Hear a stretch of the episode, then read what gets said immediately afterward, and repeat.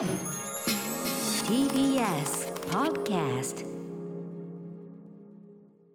時刻は7時43分。TBS ラジオをキーステーションにお送りしているアフターシックスジャンクションはい、えー、ここから新概念提唱型投稿コーナー木曜日にお送りしているのはこのコーナーです。スタンドバイミーミーちゃん私の心のお友達子供の頃いつもずっと一緒だった毛布やぬいぐるみおもちゃそばにあると安らげるそんな私の心のお友達うないりささんの場合それがボロボロになったタオルケットの切れっ端ミーミーちゃんだったわけです。はい、まあ、皆さんもね 安心毛布というものはい。生まれた時から持っている方も結構があるぐらいですからね。多いということがこのコーナーをお送りしていってえー分かりました、割とねその特にやっぱボロボロ系布っていうのは本当に普遍としてあるんだなって感じがしますよね、あとみんなやっぱり鼻の下陣中に当てたがるあの口周りですね、口周り鼻周りというかね、うん。匂いと口の感触。でしかも洗濯したがらない。そうね。みんな共通してんのが面白いなと思って。臭さがいいんすかね。なんかねあのね。くたっとしたね、まあ、パリッとしちゃうっていうのもありますからね、洗濯すると、まあそうだね。やっぱ違うものになってしまうというね、はい。そういうことなんですかね。さあということで、えー皆さんにとってのミーミーちゃんの思い出やお別れを紹介しどえらくなく略してどえらなきコーナーとなっております、えー早速今夜のミーミーちゃんご紹介しましょう。これはまず私が読みますね。ます。えーユーフォニアノベリッシマさんのスタンドバイミーミーちゃん私の心のお友達スタンドバイミーミーちゃん私自身は経験ありませんが楽しく拝聴しております投稿メールを振り返ると就寝時の愛用例が多いように思うのですがそんな中母のいとこが小学生だった頃のミーミーちゃんが別の愛用例だったと聞いたのでメールさせていただきます。その名前はおてんてんといってハンドタオルくらいの大きさの布。玄関口に常に置かれていて愛用するときは登校直前。ランドセルを背負って靴を履いた後、うん。おてんてんを顔に押し付けて思いっきりロングブレスブレスブレスで、えー匂いを嗅いでからの「行ってきます!」というのが朝のルーティンだったとのことです。はい、うん、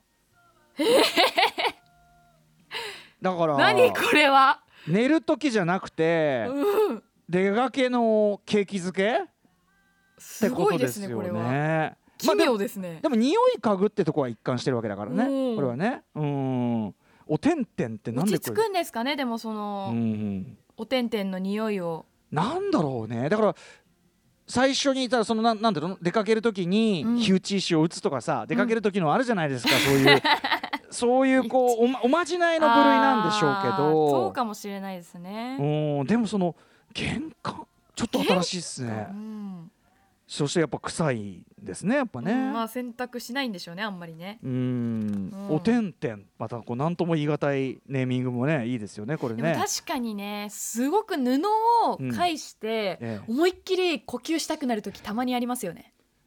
うん。わかります？ある？あないですか？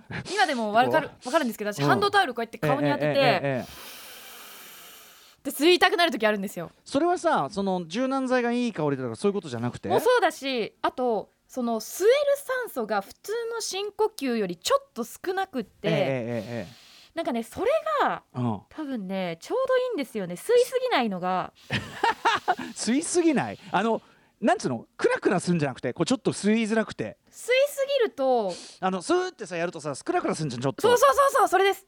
その感じ。その感じが抑えられてあ抑えられるの？そう吸い切った時にちょうどいい量の酸素が入ってくるからあそっちだ。お俺はまたそのさ吸った瞬間にクラクラするなんかそのあのなんていうの深呼吸深呼吸なんていうの？深呼吸肺？そう深呼吸ってうまくできない時そうクラクラするじゃないですか。うんそれを布を介するとちょうどいい量が入って本きて。当か？ぜひ試してください。僕はあのね何かね呼気が邪魔されるっていうのはどっちかというと恐怖を感じる方なのよ。そうですか？そうなんかその息ができなくなるんじゃないかってことに対する恐怖が割と強めで。おなのでなんかそれーいや騙されたと思ってちょっとやってみてください。ちょうどいい量の酸素が入ってきます。今手私の手元にこちら、えーポロポロのですね、はい。えーこタオル地のハンカチがね。お私にとってのおてんてんが、はいおてんてん。おてんてんちょっと吸っがございますてみてください。いきますよあーなんかちょっとちょうどよくないですか？さっき俺が手を洗った水ですごく湿ってて。あそれも気持ちよくないですか？いやちょっと不潔だなと思いながら。ちょっと湿ってて気持ちいいじゃないですかこ このご時世全く推奨されないことをやってしまったなと思ってるんですけど。はいということでね、えー次行きましょうかもう一本ね。はい、こちら私が読ませていただきます。ラジオネーム私のミーミーはププーチューさんから届いたスタンドバイミーミーちゃん。私の心のお友達ですうないさんのミーミーがパンの耳だったということでつながったことがあります、うん。うちの次男ちなみに5歳で男の子変身願望が高い子のようです。えうちの次男は入眠時や気だるい時必ず私の耳たぶを触りたがります。お母様のということね。はい。うん。触り方は決して優しくなくヤギの乳搾りのように 私の乳いや耳を絞ります私の耳がいない時は主人の耳または小学4年の兄の耳と無遊病のように本能の赴くまま耳を求めます。自分の2つの耳ではダメらしく君にも耳あるよと言っても、えーミーミーの意味をなさないなさないらしく、少し触っては違うと怒り出します私の耳も主人の耳も残念なほど空気が抜けた耳たぶでありまるでカップワンタン麺のワンタン。全くもって魅力のない冷たく薄っぺらい浮き輪のビニールのような耳です、うん。しかし次男にとっては大切なミーミー、まあ、耳。不在では眠れないのです。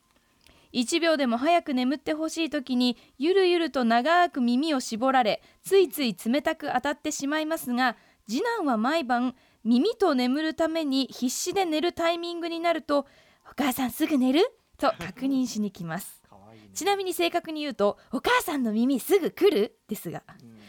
えーミーミーならば他のものとうまくすり替えられるかもと淡い希望を抱きつつならば一体何がいいのか今夜も耳を提供しながら考えたいと思います。いやーこれはすごいですね。その生身の人間の中の一部をフェティ非常にフェティッシュ的に耳化してる、まさに耳化しているという、うこれでもねちょっとちょあの全然解決とかそういうこととは関係ないんですけど、はい。私その次男私とその次男ははい。非常に需要と供給が一致しています。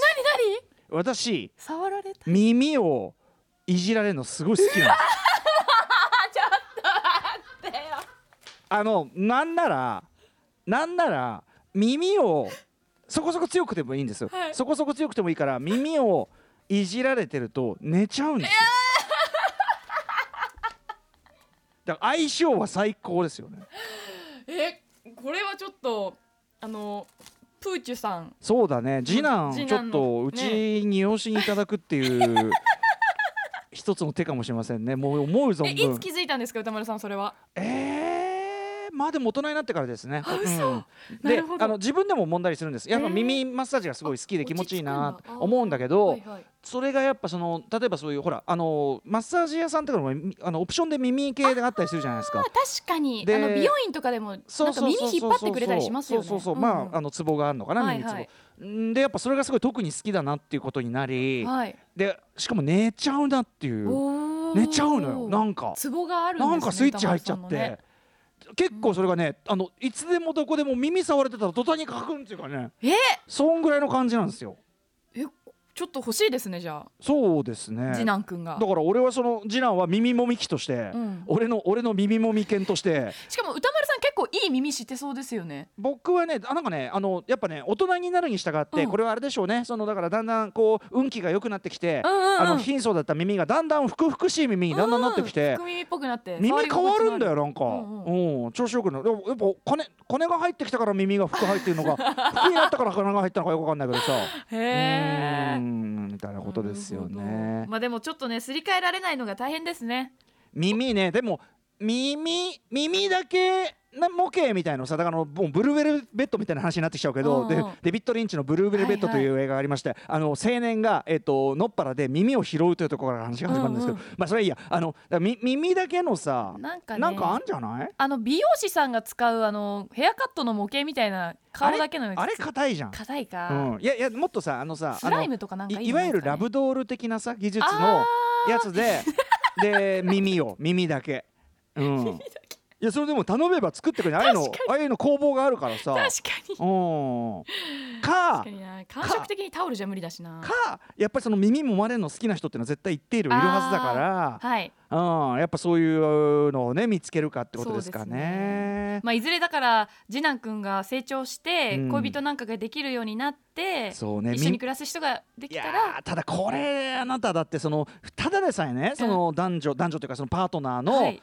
相性を見つけるっていうのは難ね、はい。いろいろ理想の人と出会うのは大変なのにだよ、うんうん。そこにさらに耳を耳をめぐる受給が1っていうさなかなかこう切り出しづらいこうフやっぱ歌丸さんしかいないじゃんじゃあ。わあ俺は間違いないところですね。俺は間違いないんで、まあ、最悪俺のところに来ればいいんじゃないかっていう件がありますね。本当。俺俺だからき話聞いて羨ましいわと思って。あそうそうなんですね。触ってそんなね求めてくれる人がいるっていうのが、ね。勝手に、ずっとやってくれんの？みたいな。